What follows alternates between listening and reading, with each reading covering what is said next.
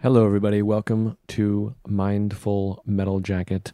I am Joe List, and I am a person that you are listening to currently. That's right. I put in a little little silence for you to contemplate whether or not your phone was working. Um, how are you doing? I hope well. You, we can't really have a dialogue. It's very strange, to be honest, to do these intros. It's just me in my living room talking into a microphone, but yet I'm talking to you. I think I might have discussed this in another episode. It's it's strange. I liked how Stephen King talked about in his book on writing that um, books are like uh, mental empathy, if that's the right word, where he's sitting in his office typing, and then some period of time later, his thoughts are now in your head. And that's sort of what's happening here with the podcast. I'm sitting here on Tuesday afternoon talking to myself, and you are hearing it, and I hope enjoying it. I don't know. Maybe you're fast forwarding, skipping 15 seconds ahead. Could be. Uh, I'm doing okay. I had a about I relapsed with uh, hypochondria, googling diseases. I was having some kind of pain in my chest. I guess you could call it chest pain. I think it was muscular intercostal muscles between the ribs, maybe, or just anxiety. By the way, if you have anxiety, one of the best tools I have, I assume you do if you're listening, anxietycenter.com is my favorite thing. I go there and they have a huge list of all kinds of symptoms of anxiety. So instead of Googling chest pains or eye twitch or whatever thing you're dealing with, you go there first because most doctors and medical websites don't consider anxiety or panic or stress first. They have to make sure you're not dying. So if you go to anxietycenter.com first and look up your symptoms, they have all the symptoms that they know of that can be caused by anxiety or stress and also they have the science behind it. So uh, it always relieves me a little bit. But um, I think I might have been having chest pains from anxiety of I don't know going on a trip, hanging out with in-laws, COVID, who knows.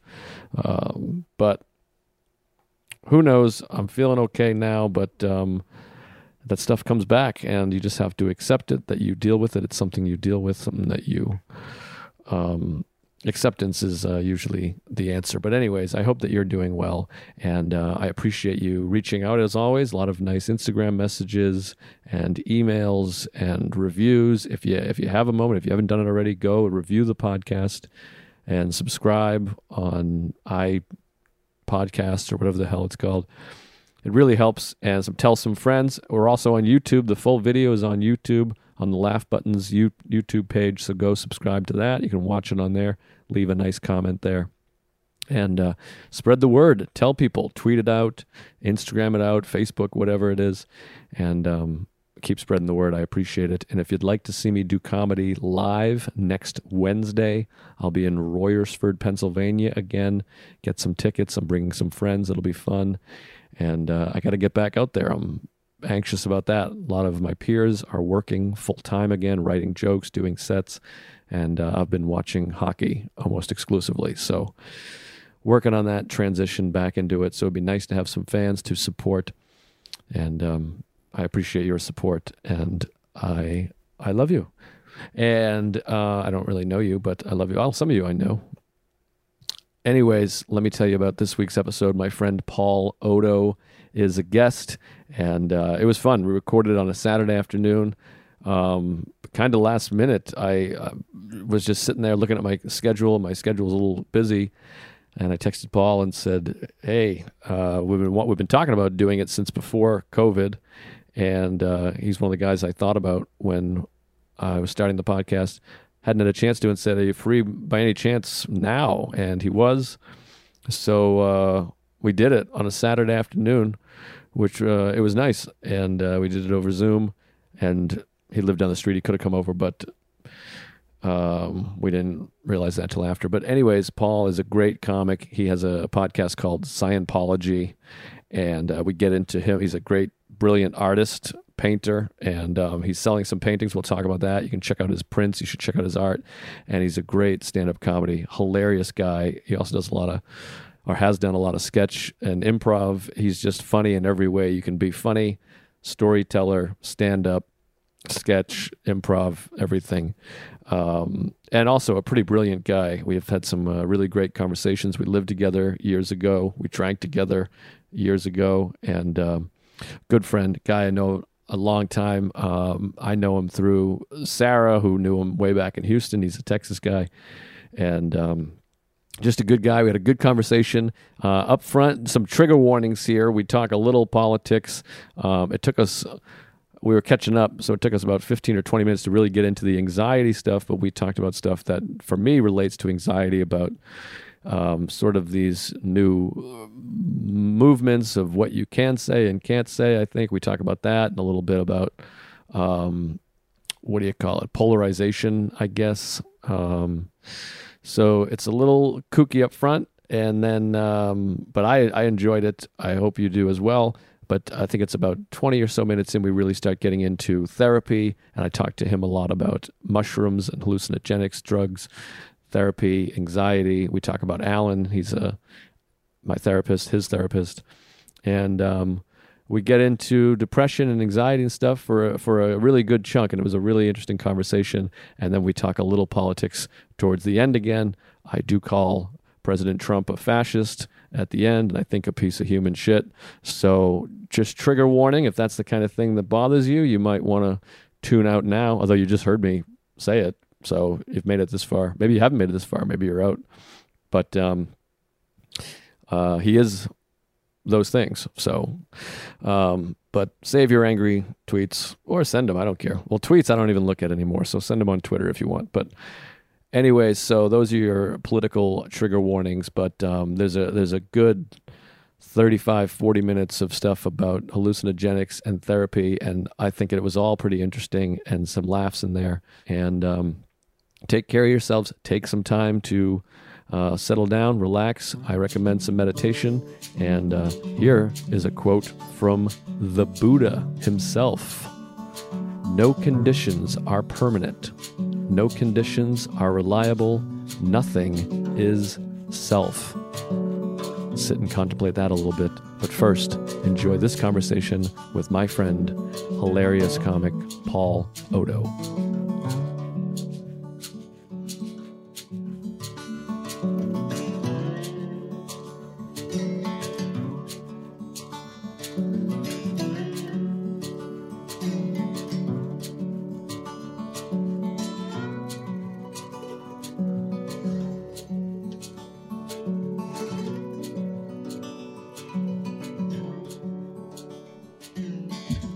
All right, I think we're recording. This is it. Okay, This is how this is how every single podcast I've ever done has started. It's Awesome. just me being like, I think something's happening now. Yeah, yeah. I think that's how I start most sex, sex sexual situations. Also, I Yeah. think it's happening. It's it's hard not to. Uh, I'm propping myself up with pillows here. hmm Oh fuck, that's the cushion I'm holding. I'm an idiot. It counts Um, as a pillow. That counts.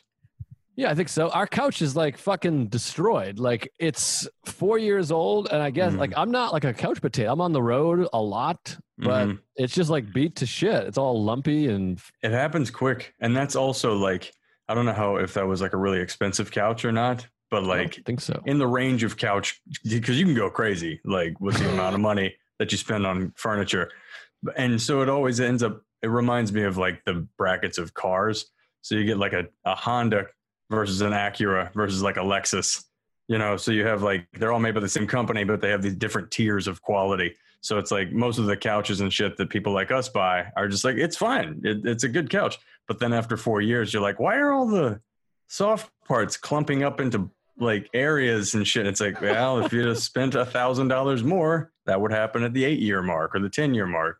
Right. Yeah, it's shitty stuff like that. Like, Well, we bought a chair like uh at a off a catalog at the guy down the street, like the Broadway mhm, I've guy. I've bought stuff from that guy. Yeah.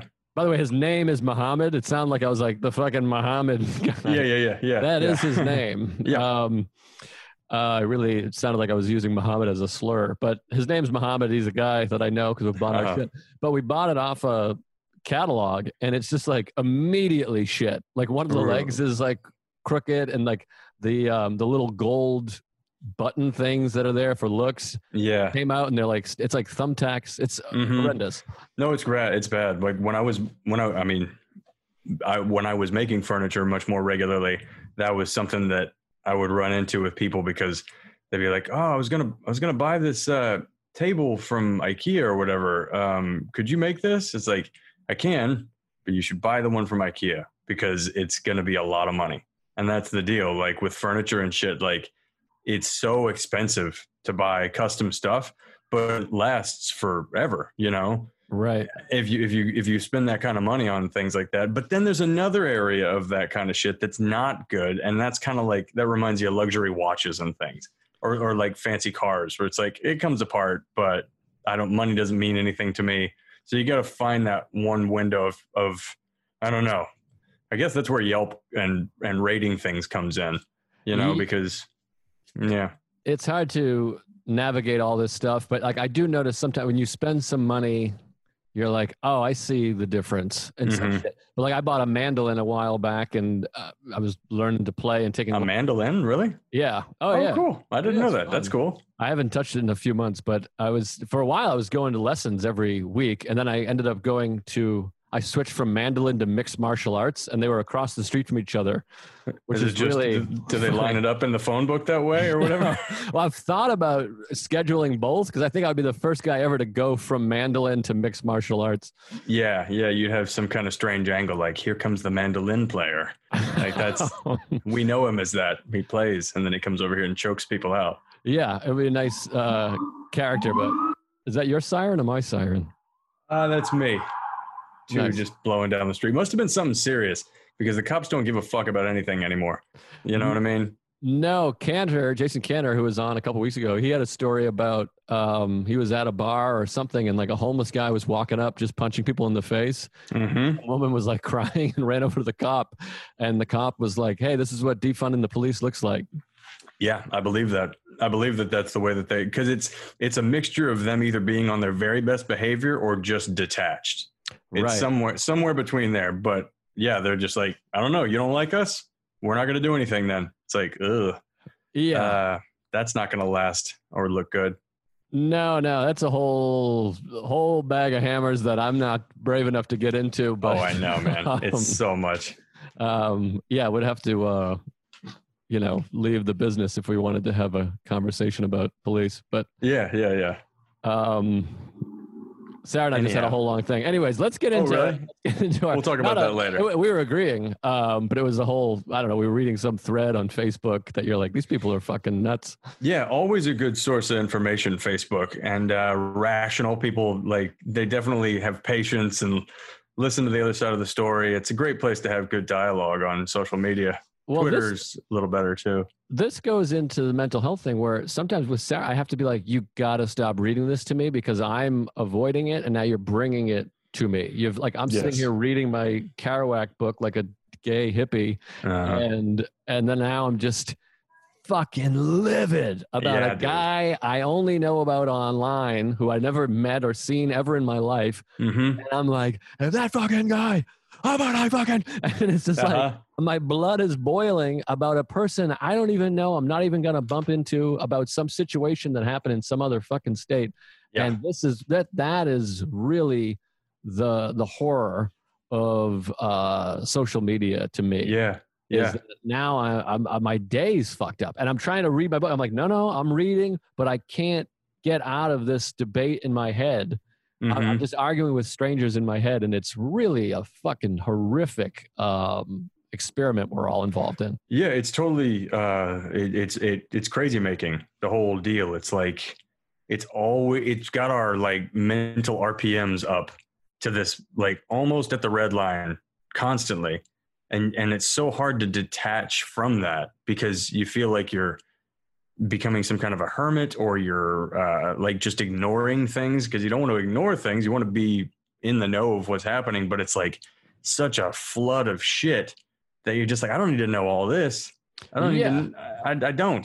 It's like, let me know if there's a hurricane coming. Let me know if there's like genuine, you know, if there's a fire in the neighbor, you know, things like that. But just going off about and, and but, but but that also comes down to this deal where people keep thinking that the world is getting more and more crazy, and I believe it's just that we're more aware of how crazy the world has always been. Right. Yeah. Like I, th- we, we were talking about that recently of like Vietnam, like in the late '60s, it was fucking ape shit, and people were in the streets. And if there was social media then, it would have Yeah. been like "fuck you, you, you hawks, you doves, you fat, Yeah. whatever." Oh Um, man, my dad has told me that before. He's like, if if you could see what it looked like in like the Vietnam era, it, it would you would have thought that the whole country was done. Like right. he was just like there were. I mean, I know that there's a lot of riots and things going on right now, and a lot of shit like that, but uh, nothing compared to that. I mean, can you imagine the idea of just like drafting people to send over to a war? That's something we can't even fathom. Yeah. A- and the leader's getting shot in the face. Also, yeah, It'd yeah. be like if Killer Mike got shot in the face. I mean, Yeah. I don't know. I mean, I'm people. I might offend people comparing Killer Mike to MLK, but we whatever. Like, yeah, yeah, yeah. and then you know, fucking uh, Bernie Sanders got shot in the Yeah. chest and died. You'd be like, you know, that's like a better uh, an analogy. Uh oh, your face is frozen. crazy shit like that. And the idea of people setting themselves on fire. Right. Sorry, am I back? Oh I'm no. okay. Am I hear me? Oh, Oh, shit. internet connection's unstable. We were talking about the government too much. I think that's what it is. Yeah, Yeah, they I'll- know. You froze up, but um, this is a, this is a common theme on it- the uh, show. Is it better now or no? Um, I can't tell. I can see your head moving. Oh, geez. can you hear me okay though? Now I can hear you. So you can hear me all right. Yes, but I didn't for a moment. All right. Oh, geez. How's it? How about now? It You're looks like- coming through good on my end. All right. It looks like you're walking to the center of the ring the way you were uh, bobbing. Yeah, yeah. Mm-hmm. Um, okay. Yeah. I think I think it sounds better now. As long as you can hear me. Um, but yes, what we were saying is that uh, shit is fucked up. Um, But Yep. yeah, I was just saying the same thing. I was just having the same um, thought process in my head of like, how much is a good amount to ignore and how much should we not ignore? Like, Mm-hmm. some of the stuff is just like, you know, a, a, a crazy gang of protesters went to a restaurant and smashed the food out of everyone's face in some town. And I'm like, yeah, I don't think I need to know about that. I don't, that doesn't, I don't care. I mean, not, not that I don't care, but I'm like, it, I care too much. It gets me too flustered and angry. Well, that's another. Uh, how how's the connection, by the way? Is it okay? I can't really tell. It's hard to say. Okay.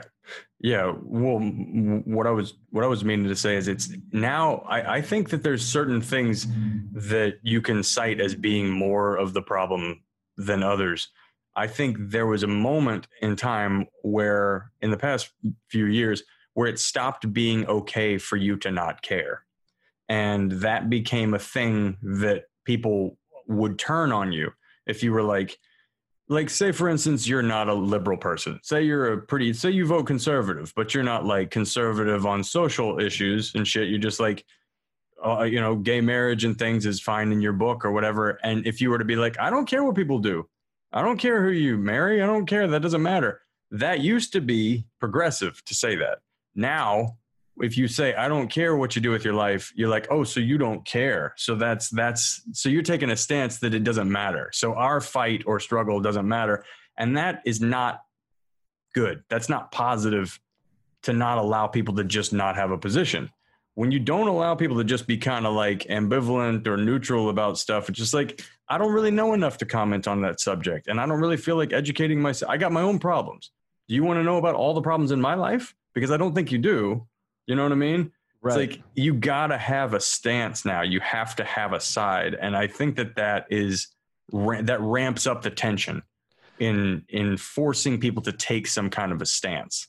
Yeah, totally. And now it's in a place where it's like not only do you have to have a side, you have to have my side, Yes, or You are-. You are not allowed to disagree. If yeah, you, yeah, and that's that's again another one that's like I'm a I'm a lefty. I've always considered myself a very like I've never not voted for a Democratic candidate for you know president or anything like that. but it's like there are certain aspects of like the left that I really don't like anymore. And I've gotten so upset with people because it's just like, so you guys are all about in, in, inclusion and equality unless people disagree with you. Yeah, I think I, I think I might have said this before on this podcast, but we have. It feels like to me that we have uh, really progressed and come a long way in accepting people that don't look like us. Yep. And have gone really regressed uh, and are unwelcome to people that don't think like us. Mm-hmm. Like now, it's become like yes, we have black people and and gay Asian people and Middle Eastern people. Everyone is welcome and uh, yes, but people that don't think like us, Mm-hmm. fuck you, you piece of shit. You're I a know. fucking Nazi or you're whatever. Or Yeah. you're And that's what's so liberal. It goes curious to ways. me. Oh, you're cutting out. Say that again. I said it goes both ways too. It does very much so, and it's it, it, it's interesting to see like the the liberal like, and I'm talking not not like liberal, but like hyper liberal mind, like the activist mind when they're confronted with things like gay Republicans and shit like that, where they're just like kind of glitch out and they're like, I don't know what you are, and it's like, well, that's what what's what it means when people have like personal sovereignty and and are individuals. They they don't always agree with you. And that's like more of a humanizing way to look at homosexuality than it is to just be like oh you're a thing that i can use in my argument against people that i dislike. You know you have to because people like sexual orientation or whatever doesn't automatically line up with political affiliation. That's not the way that it works and if anything that's more of a sign that that's more of a like that we've come further than we ever thought that we had because you have people that are like, yeah, that's not really a factor anymore. You know? Yeah, I, I think I think we talked about that. Um, it was you and I can't remember. I think I talked about this on the podcast as well. But the idea of like people were like, "Pete Buttigieg sucks." Mhm. like it was like, "Oh, Mhm. this is great progress." It really is. Like liberals are like, "Fuck this guy, he Yeah. Stinks." Uh, yeah, to be able to talk shit about a gay guy. yeah, you're like, "This is wonderful." Yeah, you're like accepted. Yeah, there's a gay guy that people are just like, "Nah, he sucks. We can't have him." And isn't that a weird thing about like equality, if you want, or uh, or whatever, however you want to describe it? It's like in order for somebody to really be like on the same level, we have to be able to dislike them. Right. You know? Yeah, and this is an argument that happens a lot in comedy, and, uh, and part of a much bigger argument is this idea of like making jokes about races and stuff. Like, hey, you can't joke about uh, these people; they're Mhm. underprivileged. And you're like, oh, I thought we were just joking about all the people. It makes it seem like you're making Yeah. them inferior. Yes, and you're infantilizing them. You're making them into this this thing that needs to be protected. They're like they're not as strong as everybody else. Yeah, And if I if I were in that if I were in that group of people, I mean, I'm I have I'm an extremely privileged uh, man who is attracted to women, so I'm the devil. But either way, if I were if I were in if I were in that situation, if I were in the group that you couldn't joke about, I'd be like, "Fuck you! You don't speak for me. You could say whatever you want to me. I I, I stand up for myself. You know, it's like I would take offense to that concept of other people telling people that look like them that oh no, but use kid gloves on that guy, on that group of people. It's like, who the fuck do you think you are to tell people whether or not I I can or can't be like at the I can't sit at the adult table. right, I got to be over here for Thanksgiving with all the little kids. right. Particularly in our business, by the way, you show up at the comedy cell and you're sitting with Keith Robinson. If you're not firing back, it's going to be a long night. Oh, just like, yeah. Well, that's the thing that I love about comedians so much. And it's one of the reasons that I think I've become sort of like a socially fucked up person over time is because I've I've hung out with comics for so long and talked comedy and just been in that like, you know, whatever shit talking dojo situation for so long with people that are really good at it you know that are really good at making fun of each other and and and know it as a sign like a term of endearment when you rip on each other. It's like you go out into the regular world and start talking like that with people and you will make people cry. Like you will make people very upset you know and i've i've explained that to people that i've worked with before because they'll kind of like bust balls and it's like i don't really do that with people that aren't comics for the most part. Yeah. just because Um, it's like i'm gonna i'm gonna hurt you like in a weird way.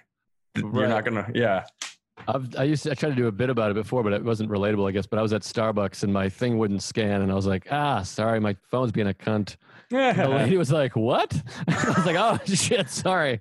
Yeah, I'm like cunt is funny to us. It's like silly, but the Yeah. lady was horrified, and I was like, "Oh shit, my bad." yeah, I know. It's strange. It's like uh, uh, we have like this uh, what is like military grade humor, where it's like it's it's uh, industrial strength, like just banter. You know, Yeah. it's like like you you've done some of those military shows before overseas, and I'm sure they let you ride around in the Humvees and the whole stuff. Sure. You know, you know when when you're getting in and out of those armor plated Humvees, they're like, watch that you don't shut that door on your hand because it will break your fingers off. It's Right. like that's just accidental, and that's the way I feel like with our discourse. Like the way that we talk to each other, it's like if you bring a civilian person into that thing, it's like you're gonna accidentally get really hurt in this arena. Like Yeah. if you if your skin's not thick, it's gonna be like, oh, you you've never heard, had anybody call you fat or bald or like that your teeth are stupid or anything like that, or just fucking found the weakness inside of your thing that you thought nobody had the the nuts to pull out or something. It's just it gets it gets brutal, but I love it because it's like if you can't make and this is this is I think sort of what's wrong with everybody and why everybody is so sad is because we have this idea of like not offending each other is somehow is somehow like caring about each other more. But that all that really does to me is insulate each other more because it's like like you and I have known each other forever. We can be very like ball busty and harsh with each other and but that's because I know you love me and I love you and you're like my my good friend and so we can say shit to each other that is very cutting and like true.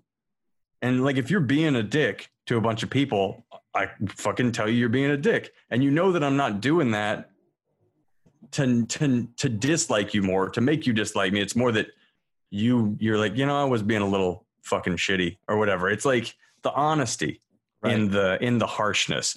And I think that the more that we take that honesty out of our everyday conversations with people, the less that we're gonna we know each other. You know? Right. Yeah, I remember this uh, incident I always talk about where I was with Dan Soder. I would like make jokes about. I mean, we came very close, and I would like make a joke about his dad being dead. And then there was another comic who was like, "Yeah, because your dad's dead." And I had to be like, "Hey, dude, Yeah. nah, nah, don't just don't do that. Yeah, yeah, right- yeah. You're gonna get your fucking face smashed in." Yes, and Um, I've known people that don't have that. Uh, they don't understand. We know people like this that don't know you have to wait to get to know people more, because this is the other side of the coin. Like Right. the other part of that, it's like you got to make that. You have to make those close bonds with people before you can do that. Because if you just try to jump into doing that, people are like, "What the fuck are you? You can't just say that shit. Yeah, That's insane." Yeah, exactly. it's no good. But I want I want to uh, shift gears slightly into um, some of this mental health shit because I know you're a big. Oh, yeah. I, want to talk about. You're a therapy guy. You're you're an Alan guy, right? Same. I am. everyone listening is familiar with Alan. I haven't seen him in a while, but yeah, Yeah, I haven't I haven't seen him. I've been talking to him on the uh, the phone a little bit, Mm. um, which isn't as great because I end up pacing around and you know playing with my dick or whatever. well, you know, it's something more to talk about. He's a good looking man, but Yeah. um, and I also want to talk about microdosing because that's something you've done. Or you're into, Yeah. are you still doing that?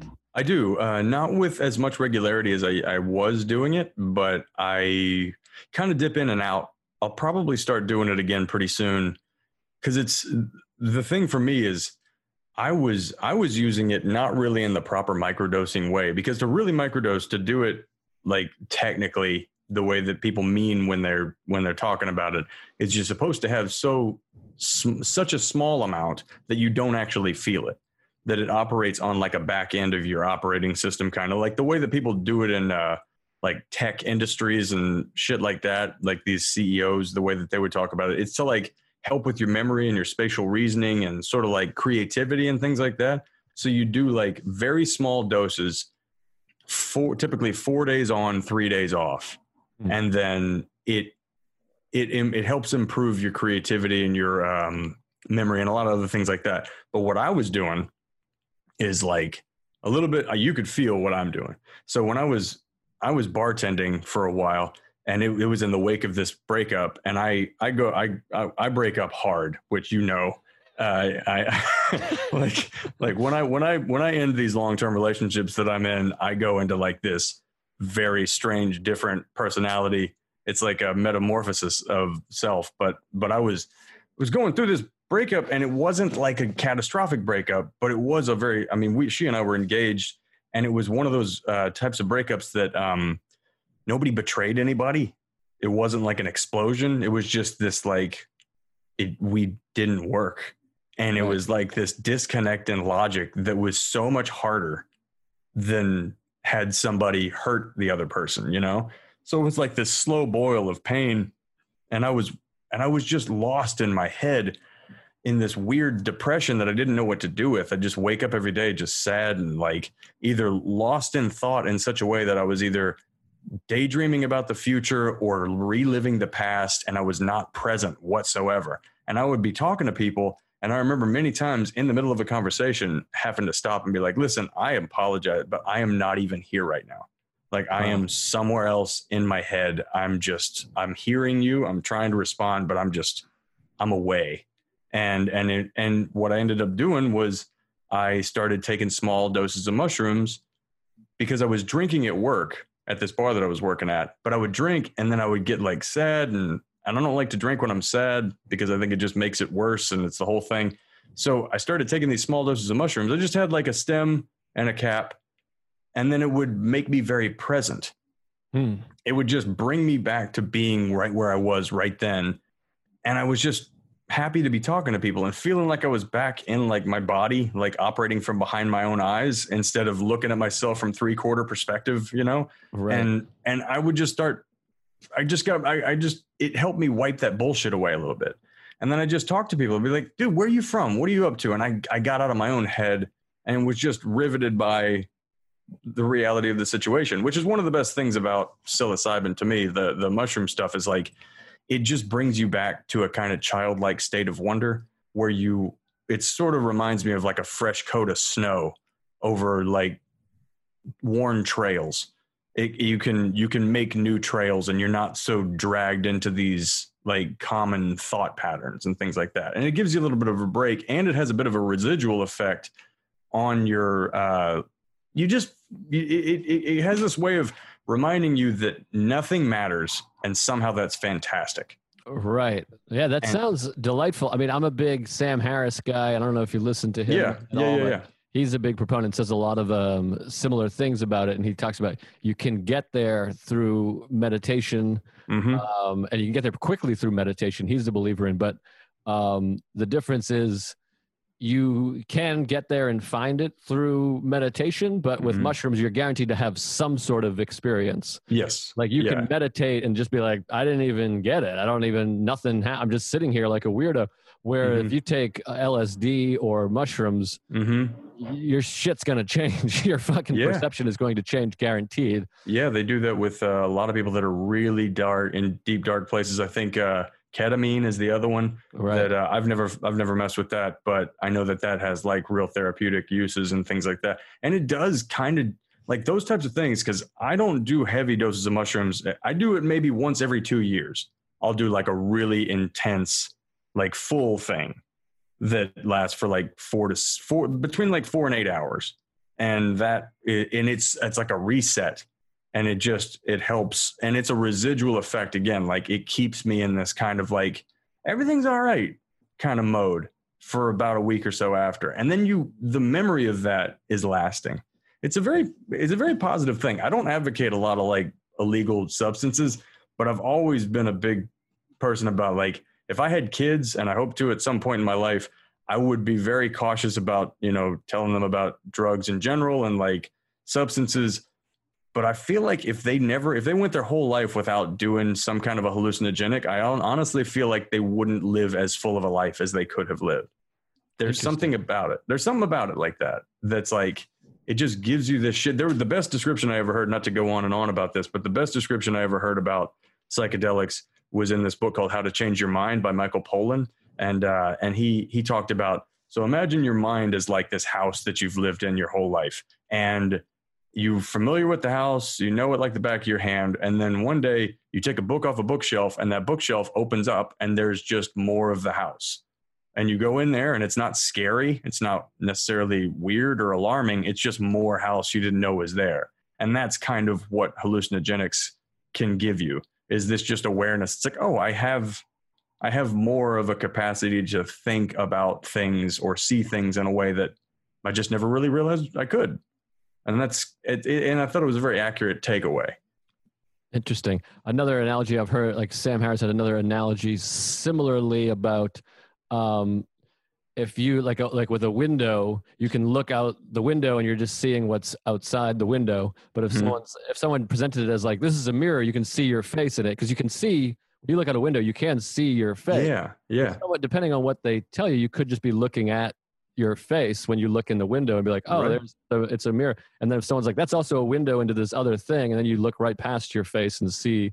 That's interesting. And then you're like, oh, wait a minute, this is there's a whole other shit out here. I was just seeing myself. That's super interesting. Yeah, yeah. I could definitely, I, I, I could, I could certainly see the analogy there. Yeah, I mean, yeah. Well, the the right. interesting thing to mushrooms to me and what meditation does is sort of the the loss of um, ego, the dropping of the ego of this mm-hmm. idea of subject object of like I am this thing looking at this yes thing, and to kind of drop away the I. Like I talk about it a lot. Duality of I mean my special is named I hate myself. The mm-hmm. idea which is like, great by the way. Oh, thank you. But mm-hmm. the idea of like I am crazy or I am stupid. It's like, well, who is saying I? Who is the yeah.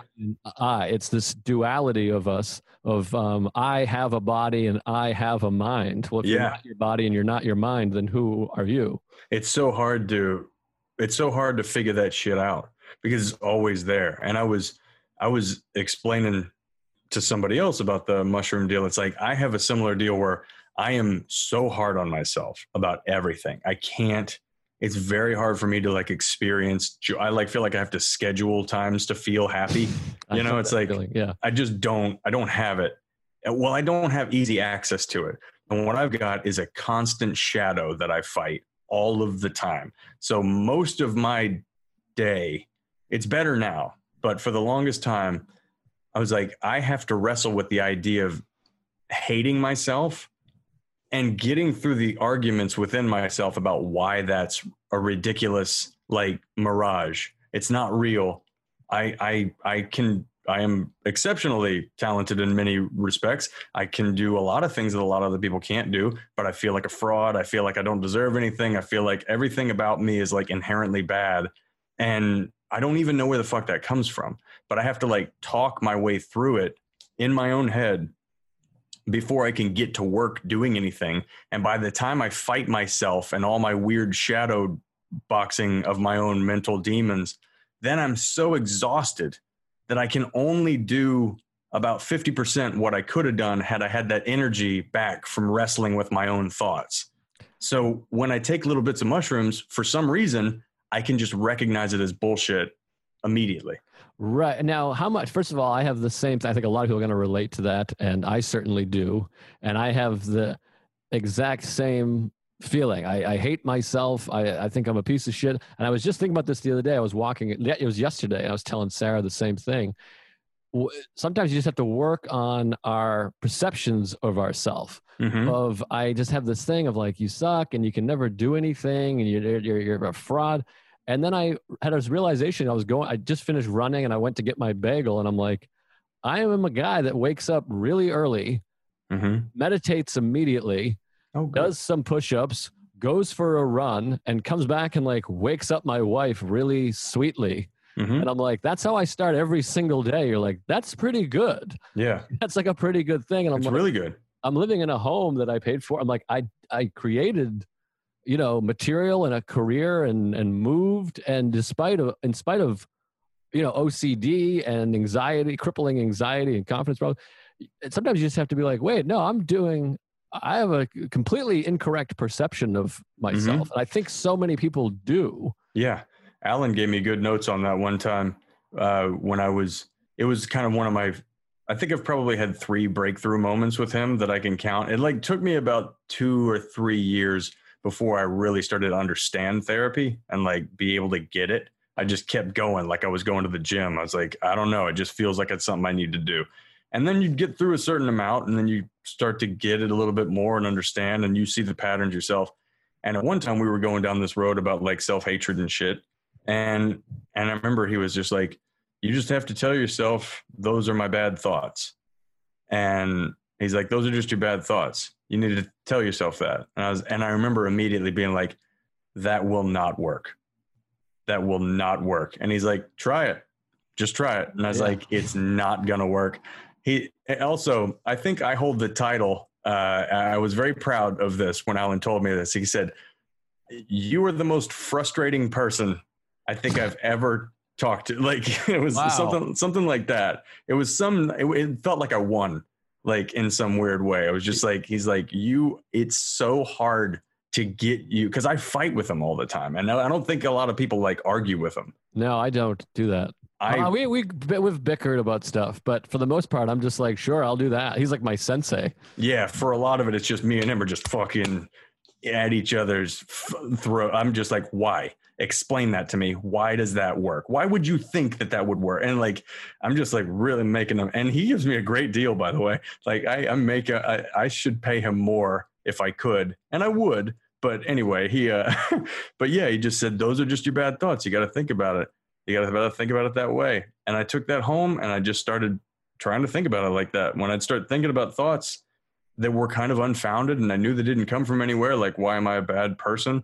I'd be like, that's just you coming up with bad thoughts about yourself. And it really works Yeah, for some reason. I don't know why. It's just like saying it out loud. yeah. It's funny. I mean, like, there's so many things he says that are just so simple. Like, it, he's just like, it's just anxiety, Mhm. and it's actually like so um deep and layered for me. The idea of it's just anxiety of like that is actually all it is. Mhm. just thoughts. Yeah. He always said, like, your thoughts are not reality. Your thoughts and reality have nothing to do with each other. Mm. They're not even Yeah. related to each other. One thing is just thoughts that are coming into your head, and reality is completely different. So I can think that I'm a piece of shit or whatever, but in reality, I'm just kind of a nice guy walking around, looking around. You know? Yeah. Yeah. Yeah. Oh, go ahead. Oh no, I was it it just it reminded me of a thing where it's like I feel like we're we're we're tilted that way in some respects because we're not often put in situations to know whether or not we're good or bad. Uh not really. You know, and that's that's another one. You and I have talked about this over the years about like what percentage of people do we think in the world are good versus people that are bad. And you know, it's like I think that you and I have always kind of been like a little bit more on the optimistic side of like most people are good, you know? Yeah. And I think that most people think that they're good. But I think that the issue is that we don't, we live in such a, believe it or not, and I know this is a hard pill to swallow for some people, we live in such a wonderfully advanced civilization, like such a paradise on earth that we're not really tested very often to see whether or not we're good people because a lot of those situations have been civilized out of everyday life. You know, we don't have to be in the situation where like, do I have to fucking kill that guy and steal his food? Do I have Right. to like, you know, things like that. Those are moments or like, you know, like all the people that think that if they were in Germany when the rise of the Nazis were coming, that they would have not been a Nazi. That's probably not true. Right. You know what I mean? And that doesn't necessarily make you a bad person, but it's like these choices aren't present all the time. And so so we kind of get lost in this haze, I feel like, of being like, I think optimism and pessimism tends to present itself as like I'm either a pretty good person or I'm a piece of shit. And I think that that's kind of like you and I are like more on the pessimistic side and that manifests as I suck. Right. By the way, we might be heading to that territory soon, where um, with the um, economy and our uh, slightly fascist president. Dude, it's Um, weird. I don't know what it's going to be, but I'll tell you, I don't. Well, maybe we shouldn't talk about this right now, but uh, that yeah. might go dark quick. Um, but if you're curious about like just to kind of keep it on topic about um, mental health, like what helped me get out of this crazy funk, uh, and I'm I'm I'd still say I'm on like the tail end of dealing with this breakup because it was like a six and a half year relationship, and I genuinely wanted to marry her and be with her my whole life, but so I was just in this deep funk. The the the small amount of mushrooms helped, and when I say small amount, I mean about like a little under a gram is what I would have. So that's like an eighth is approximately four to five grams if you're getting like something generous. So that would be an eighth is something that you could split with another person and basically have about half yourself and half for them. And that's good for like a four to seven or four to eight hour experience. So I would be doing essentially a third, maybe a little less than one whole portion. So that's what it lasts about two, two, three hours and not really crazy. So, so I was doing, go ahead. So that's different than like, um, going out into Joshua Tree and sitting there for four hours all fucked up and the clouds are bleeding and whatever the fuck. This is just you're you're taking this amount and then you're going and doing a bartending shift. I was working and uh, yeah, and also just like living my day. And all that that would really do is kind of bring me to a present experience, feel very present of mind, and uh, kind of give me more of an optimistic, happy thing going on. And I would maybe notice the light you would kind of like that's how I knew it would be coming on. It's like, oh, I, I walked into this room and there's a different kind of light than there was in the other room, and you recognize strange small things like that. Right. And so so it was like it's like that. And uh yeah. So it's it's positive to me. And it's also not such a time commitment or like an uh, emotional commitment where it's like if you take like quite a bit, you're going to deal with like some emotions. You might cry about things very easily, and and it's all it feels it's very you know therapeutic to use the term. It's it's good for you. In my mind it's like even people that describe bad trips to me that's just more of a challenging experience. You're confronting things that you need to confront. And it's not necessarily like euphoric but it is a good thing to deal with you know it's not like anyway so that's a whole nother deal but so i would do these small amounts of mushrooms and then i also got into a very very rigid workout regimen where every single day i'd get up and just do a crazy amount of push-ups and pull ups and kettlebell things and uh, crunches, and then meditation and therapy. So it was like exercise, therapy, meditation, and mushrooms. That was like my cycle. And, yeah. and it really helped me a lot. I always say and joke that I'm like, it is a full time job not being a complete psychopath. Yeah. I got all kinds of books and materials. I'm reading four different books. I got to meditate. I got to go to therapy. I got to go to AA. I got to run. Mm-hmm. And uh, I got to get laid. I got like yeah. a lot of things going on yeah. to keep me on an even keel where I'm still Googling, am I having a heart attack half of the day? Oh, yeah. You got a little bit of the hypochondria thing going on too, right? Yeah. I've gotten much better with it, but I've been gripped with it lately because I was having some crazy, I still am having some weird, sharp pains right where my like heart is, but I think it's intercostal muscles, like the muscle between ribs, mm-hmm. or just anxiety can cause that, which I've had a million times where right. anxiety and stress are causing physical um, side effects. But yeah, it happens for real. You know, you want to know a really strange statistic that I don't, I haven't checked. It's not, well, not a stat, but like a, a thing that I heard that I hope is true.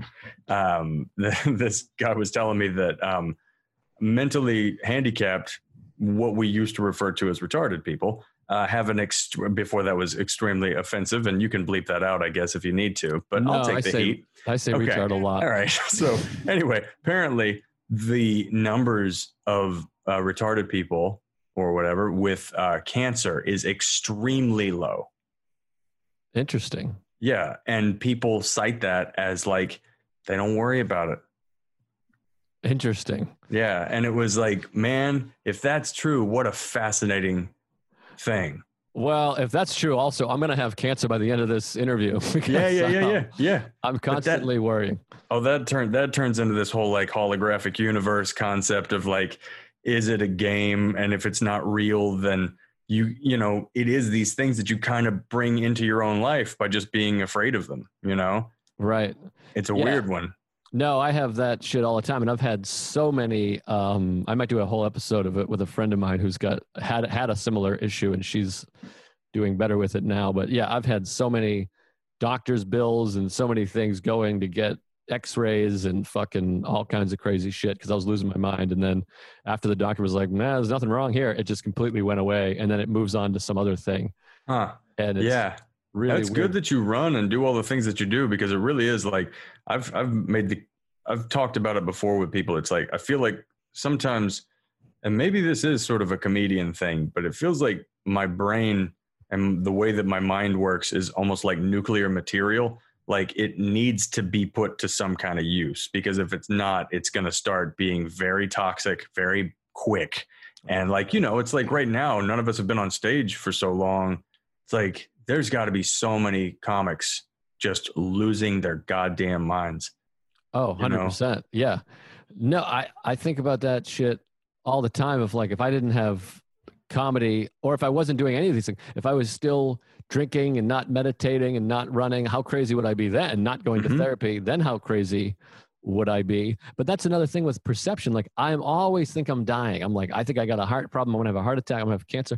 But I have to sit and remind myself of like, I quit drinking soda a year and a half ago. I don't Oh. eat fast food nearly as much as I used to. I don't drink alcohol. I don't do drugs. I've never smoked. I Mhm. run fucking every day. I'm fit. Mhm. I drink a gallon of green tea every day. I have a big giant green smoothie every day. I meditate. I fucking I have sex. I have a wife. I see friends and family. I laugh. Laughter is the best medicine. That horseshit. Mhm.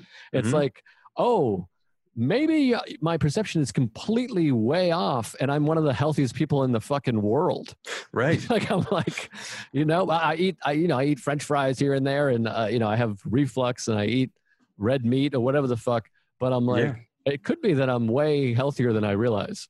Yeah, I think you just you, you just got way over the top with the anxiety. I think that's definitely exact exactly what it is. It's probably like a weird chronic anxiety disorder or something. Yeah, know? oh, for sure. But I want to ask too about so what do you think has been more maybe it's hard to categorize or or rank, but what has been m- more helpful to you, therapy or mushrooms or a combination because it feels like therapy has helped you a lot it seems. Yeah, but you're it's rely, you're resistant to it or to the process. You, you just don't because I feel like I went into therapy just desperate and like, all right, I can't my I can't maneuver this on my own. You Mhm. tell me something and I'll do that. right. And I've kind of tried to and, and pretty much done that.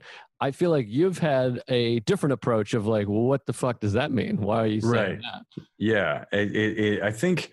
Well, just to kind of answer that, I feel like they complement each other uh, more than one being better than the other.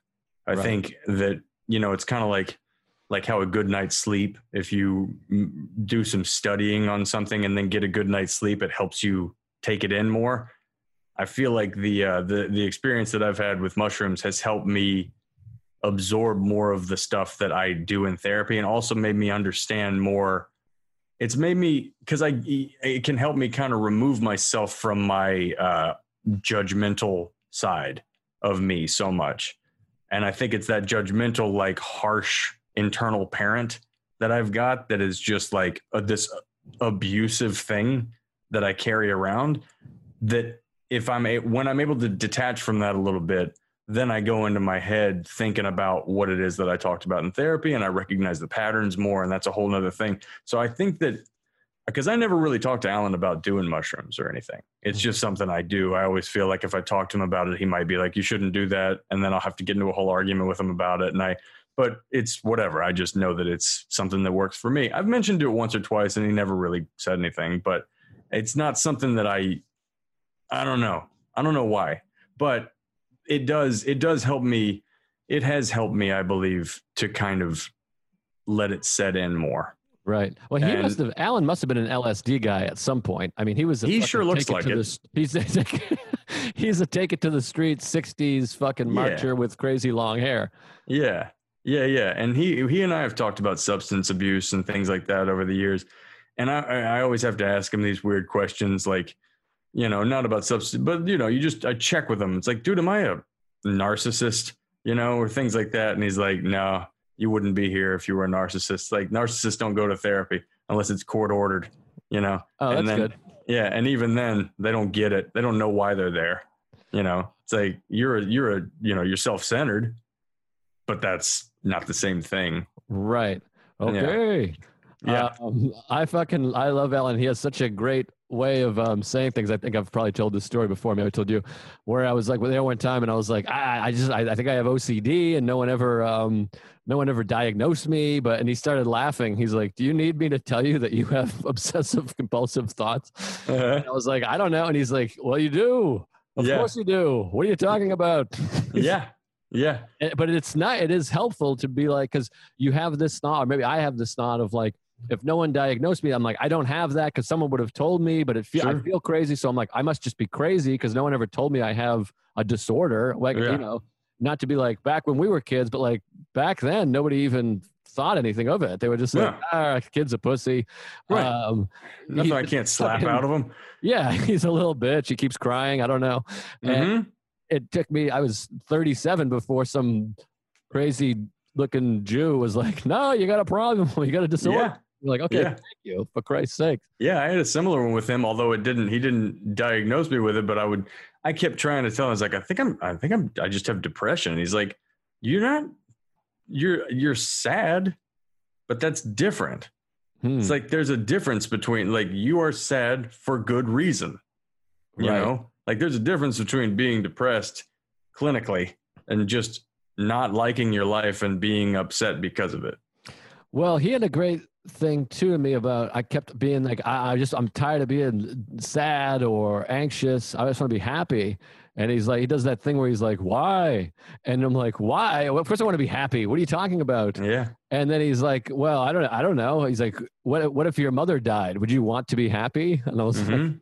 Well, no, I want to feel. And he's like, Okay, so you you feel feelings, so you're just feeling these feelings. Something's making you sad. And then we went down into that Yeah. road. Yeah, that's that's such an interesting thing too to deal with. Where it's like you feel the way you feel, feel you Right. feel like allow your. That's another one that he always gets me on. He's like, you got to allow yourself to feel your feelings right. because I'm always trying to reject them. And that's another one that I think they talk about uh, in like Buddhist philosophy a lot. That's about just like feel it all. Like you have to allow it to happen. You know, like when you're when you're fighting. Did you ever read that book Sapiens? Did we talk about that before? No, Sarah read it. It's Um, great. I have it. Yeah. It's really good. And the, in the end, this guy does a very quick little breakdown of what this like life is suffering concept means. And I thought it was such an interesting way. It's like, and I'm sure you're familiar with that idea also, but it's like, Certainly. I didn't get it. And then it's like when somebody's like, well, you know, obviously suffering is regular. That's clearly suffering, pain and things like that, depression, sadness, or whatever. But how could positive things be suffering too? And that's the idea that you're now anxious about them ending, or you're worried that this is the best thing that's ever going to happen, or it's never going to, you know, that. So it's all a form of suffering. And this guy was like, imagine standing on the beach and like the waves are coming in and you're standing there and the waves are rolling over you and they're washing out. And for some reason, you've decided that some of these waves are good and some of them are bad. And so you try to push the waves that are coming in away and you try to keep the waves that have come in that are good there longer. And Right. that's that's how preposterous the idea of fighting against it is. You just Yeah. let it happen. And that's where all suffering comes is trying to control things that we can't control. I mean, that's the nature of um, Yeah. suffering. And that's another sort of Buddhist thing that I help to remind myself is is say yes um, to think to, to feelings Mhm. instead of resisting of being like I'm sad and I don't want to be sad. Yeah. you're fighting this and now you're sad and you're suffering instead of just being like, all right, well, I'm sad today. You say yes to the feeling or to the emotion. Yeah. And that I learned a lot from that's how I learned how to kind of um, handle panic attacks, which I've had crippling panic attacks. Oh my life. yeah, yeah. I remember when you were dealing with that much worse. I think Yeah. when we were living together, you had that quite. Yeah, you were like, "What the fuck is this?" Oh, it was horrendous. And yeah, I felt really bad for you. Oh, I It appreciate really, it. it really seems miserable. I was like, I don't even know how to help other But than That, I don't know. We were drinking. Like, you want to drink? You want to get? you want to get drunk? um yeah i don't I, that helps in the short term Mhm. at times but that's another thing is like that thing you have to accept it and that like blew my mind and i was so resistant to that that's when alan and i would fight early on of this like just accept it you're having a bad and i'm like fuck you accept it i'm like i'm shaking on the floor fucking my Yeah. teeth are scattering i can't breathe my heart's pounding and it is a thing of like because you're trying so desperately to get out of it and battling with it it just sends you deeper into that thing and it's again Yeah. the ocean is a great analogy too of yeah, which really happens. Uh, i was just at the beach the other day. If you try to fight against the current, you're, it's just going to pull you in. You just have to let right. the ocean do, and eventually you'll pop out. Yeah, you know what's yeah with like a riptide also like move sideways and the whole thing. Yeah, there's a similar thing that happened to me. I had that post nocturnal sleep paralyzation happen to me before. Uh, the uh, did I ever tell you about that? I did a Oh, bit about yeah. it for a while. I remember Yeah, that story. It was fucking horrifying. It's crazy, yeah. And and the the key to getting over that is understanding that it's happening. So once you understand that it's happening, and just to kind of, I guess, briefly talk about it because we know, but people are listening. Yeah. So like, I I woke up at uh, I was it was in Austin, and I was like with my ex ex at her brother's place, and we had just been drinking and smoking cigarettes and going hard, and kind of like that's what was basically the joke I would make is I was treating my body like a rental, and like I just was I, I woke up and it was that time when you wake up and you're not you don't want to admit that you're awake. You're just sort of like your eyes are closed but you're awake. And then i heard this breath from the right side of my body. And my girl at the time was on my left. So i tried to turn my head to look and i couldn't move my head. And it was just like felt like a thousand pounds of pressure on my chest. And i was just frozen. I couldn't scream or anything. And then like eventually i popped up but it was the most horrifying like terror that i had ever felt in my life and I heard like hallucinate, like I heard audit, auditory hallucinations, but didn't see anything. When people see, when this happens to some people, they see like devils and stuff on them and weird stuff. Like they called it, I looked it up on the internet immediately, like because I could, and I just typed in what happens when there's breaths and you can't move and there's fear, and you know I'm trying to wake up. And, uh, and they said it was old hag syndrome. And the reason it was called that is because it's like a little old ghost lady sitting on your chest, holding you down so you can't move and then I kept looking. This was like early research, I guess. And then I looked more into it and said it was the post nocturnal sleep paralyzation, where like you're frozen so that you can sleep and have dreams. And then when you wake up, you get unfrozen, but sometimes it glitches out. And so you are still paralyzed. So you have hallucinations to make sense out of it. And that's where a lot of like alien abductions come from and people thinking they're possessed by the devil or ghosts in their house and shit. This happens a lot and has for a long time. And so it helped that I read that because I was all set to burn down that house. Like I was, I was like, well, I was all ready to wake my girl up and be like, you're to have to tell your brother that I have to burn his house down, unfortunately, because uh, there's ghosts and you have to have that conversation. but then I was able to, uh, yeah, figure it out. And the solution to it is to know that this happens and then it happened to me again, maybe a year later. And that's the only time it ever happened again. And right when it happened, there's that initial fear, but then you're like, oh, this is that thing. Right. And as so soon funny. as you know it's that thing, it goes away. It's exactly like panic attacks. Mm-hmm. Um, that's so. And, and, is there something that makes you predisposed? Is that genetical or? Gen- I think. what's that word? Genetic. That's good enough. We all know genetical. what that means. Yeah. What is the right word? Genetic. Genetic. Yeah. Yeah. Genetic. There we go. I added a syllable. I think it is. I, I, think it's definitely something that happens to people with narcolepsy a lot because uh, they get it like chronically. But this was something that um, I've only had maybe maybe three times total in my life. I think I had one really crazy bad dream years before that I think was the same thing. But uh, yeah, some people are really like plagued by it. And um, uh, mine, I think, was just like kind of a get your shit together, stop being a lunatic and drinking and smoking cigarettes. I was smoking cigarettes at the time too. And it was like when you smoke cigarettes and you drink late and all that stuff, it just like compounds the the destruction, you know? You feel like like wet garbage, not just regular garbage, you know? Right. And um, it's awful. I was thinking about earlier when you said you break up hard. Um, your two breakups ago, we were living together, and I remember coming out of the shower and into the kitchen, and you were doing pull-ups on our pull-up bar, and you had a backpack filled with books. Yeah, one of them was sticking out and just said "In search of enemies," uh-huh. and I was like, "Now this is a fucking image right here." Of I my, still my, have my roommate doing uh fucking added weight pull-ups with "In search of enemies" written across his back. I'm like, yeah, I think that was like maybe my fourth Instagram post like you, you sent so me that picture. I was like, that's great. I can't, I can't not put that up. Yeah, that was that was a weird time. That was a very weird time, but it ended up it ended up good. This time uh, with the quarantine thing and the COVID deal, I don't know if you've been talking about that, how it relates to the uh, mental health shit.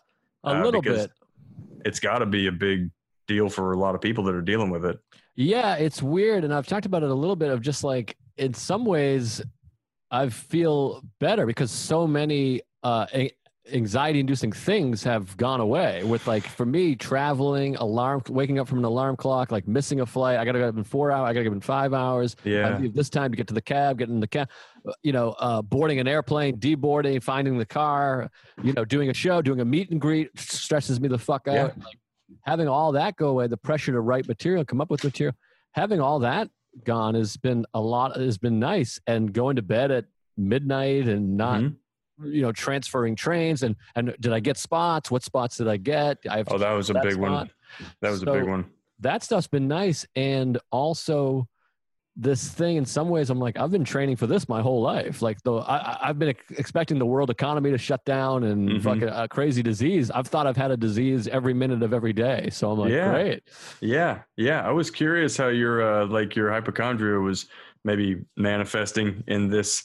You know, if like you were convinced you had COVID the entire time, or you were going to get it any day, or whatever. no i didn't have that too bad it's weird early on i well early on in the thing uh and we, we got to wrap up soonish Yeah, yeah. but early on in the thing i thought it was so wild in New York that I was like, okay, we're gonna get this. I was like, accepted it. I was like, okay, this will be a thing we'll get. And Mm-hmm. I got chicken noodle soup and water and all the shit. And I'm like, okay, this is what we'll do.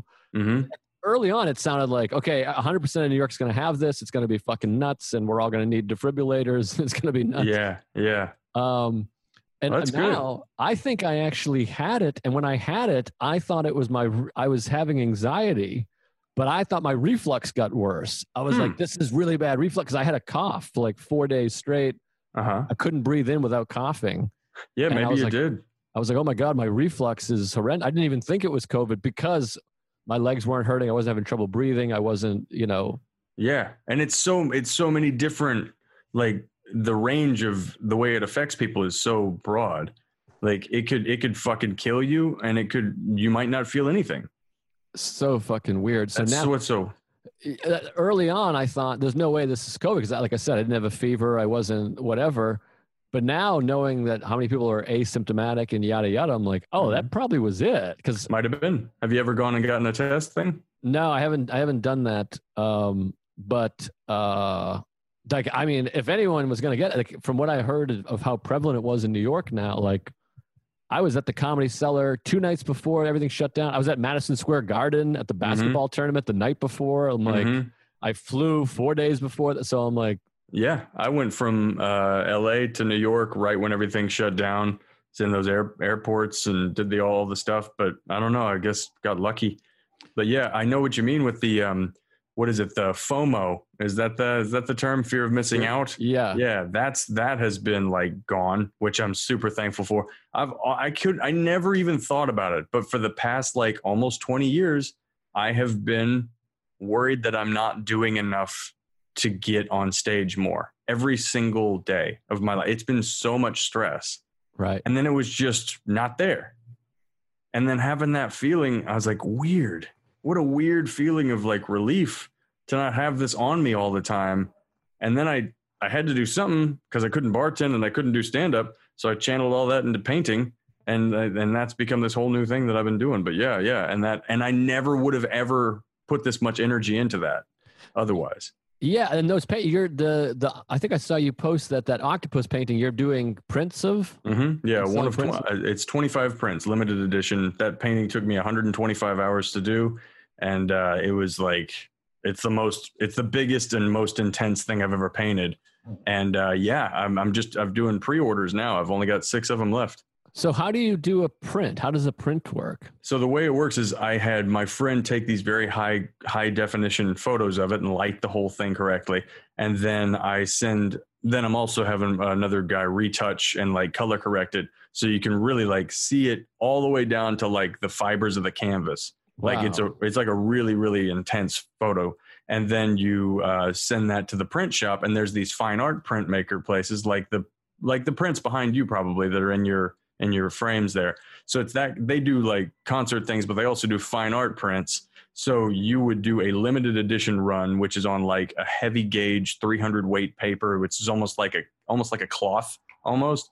Mhm. And uh, and yeah, it's you do like each one of them is expensive to make, but it's full color, the whole thing, and um, yeah, they they cost like 110 dollars to make each one. So do you net a little money? What do they go for? I sell them for 300 dollars. Nice. Okay, so folks listening, uh, yeah, I got get, six left. Get get on. I mean, this painting is fucking unbelievable. Paul is Thanks, a uh, just strikingly gifted painter. It's fucking mind blowing how good. I appreciate it, man. And I'm going to do the owl after the, the. I don't know if you saw the owl I was working on, but I'm probably going to do prints of that after this. and I have this really crazy painting I'm going to work on next, which is going to be like six foot high and four foot wide. I'm going to do a peacock that's like something I've never even. Yeah, I'm gonna. It's it's something else, dude. Because this is like I don't know, people like it, and uh, it's better than bartending. And yeah. and it's yeah. also now I'm doing the live streaming shit on Reddit, and there's fucking thousands and thousands of people watching. It's bonkers. I do it every Thursday night at nine o'clock. Yeah, where's the best place to find it? Where where do they find all that stuff? And if they want to see the painting and stuff, where do they see the art? Probably just my Instagram is the best one now because I got to redo my website to like make it more art forward or whatever. So yeah, just it's Paul Oddo Art at inst- on Instagram. Okay, That's yeah, where all my stuff is. check that out. And what's the podcast? Paul, uh, the podcast. so- It's funny, I said the name when trying to say podcast. No, no, that was my old one. This is my my podcast currently is called Scienpaulogy, and that's just where I All talk right. to my I talk to myself for about forty five minutes every week, just about rambling, whatever's going on in my life. I've been a little bit too politics heavy lately, but uh, there's no secret that I think Trump is a piece of shit. So it's it's, but I don't I don't know. I try to I try to be like I get it, but anyway, it's just me talking. It feels like a crazy person rambling, and it kind of is, but people think it's funny, so.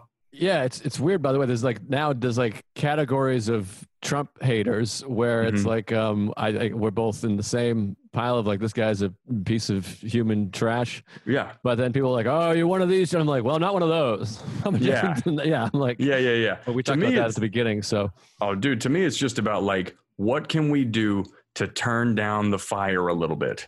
right, That's it at this point. It's just like the fucking, the burner's all the way on. It's all the way on. And the tea kettle is just like screaming, we just need to turn the fire down. I am not excited about Joe Biden. hard to Don't, be. I'm not excited about him, but fuck it. We just, just get that boring piece, just get that dude in there just so we can chill out. Things It's- just need to chill out. It's amazing, and uh, the fact Joe, Joe Biden just stinks. I mean, he's he can't even whatever. like. There's no he talk. It sounds like he's about to die. It sounds like he's made of dust. Dude, And, his, uh, his his whole campaign thing, him and Kamala Harris is, should just be good enough. Yeah, yeah. Good it's enough. something. It's something. Well, I mean, I was. I mean, I don't want to go back into politics because we talked about it a bunch up front, and people Mhm. get. But I'm like, I would take. I literally think anybody qualified over 35 who was born in America, I'd take any one of them. Genuinely, a person O.J. out of the Simpson. crowd. OJ Simpson, I'd take because I feel like OJ Simpson would be like, ah, I don't give a shit, man. Do whatever. You guys figure it out. Yeah, yeah. You know as what I long, mean? long as you're not sleeping with my ex-wife, and that's not a problem anymore. So, uh, like, you're fine. Yeah, but um, I don't know. Anyways, um, hey, it's no, been no, really, I'm it's been oh, really dude. fun, man. I'm really glad that we were able to, and, and I, I really enjoy this podcast. It's great. Yeah, it's uh, it's, Oh, it's thanks. really fun, and I, I hope you keep it rolling and rolling. Oh, so, thanks, any buddy. anytime you ever want to revisit anything, I'd be more than happy to uh, chat with you more. Yeah, I think I think that's what's nice about this pod is we can do multiple um, episodes with the same person again Yeah. because it's just kind of shooting the shit mental health. So, and Yeah, I it's think a lot of people are going to get a lot out of this. So I appreciate it. And uh, yeah, everybody go check out Paul on Twitter, Instagram, and I'll give you a proper intro at the beginning also. Oh, thanks, buddy. Yeah, you got it. Thank you.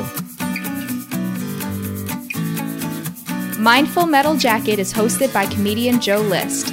Produced by Joe List. Edited by Matt Kleinschmidt. Executive producers Robert Kelly and Matt Kleinschmidt for the Laugh Button Podcasts.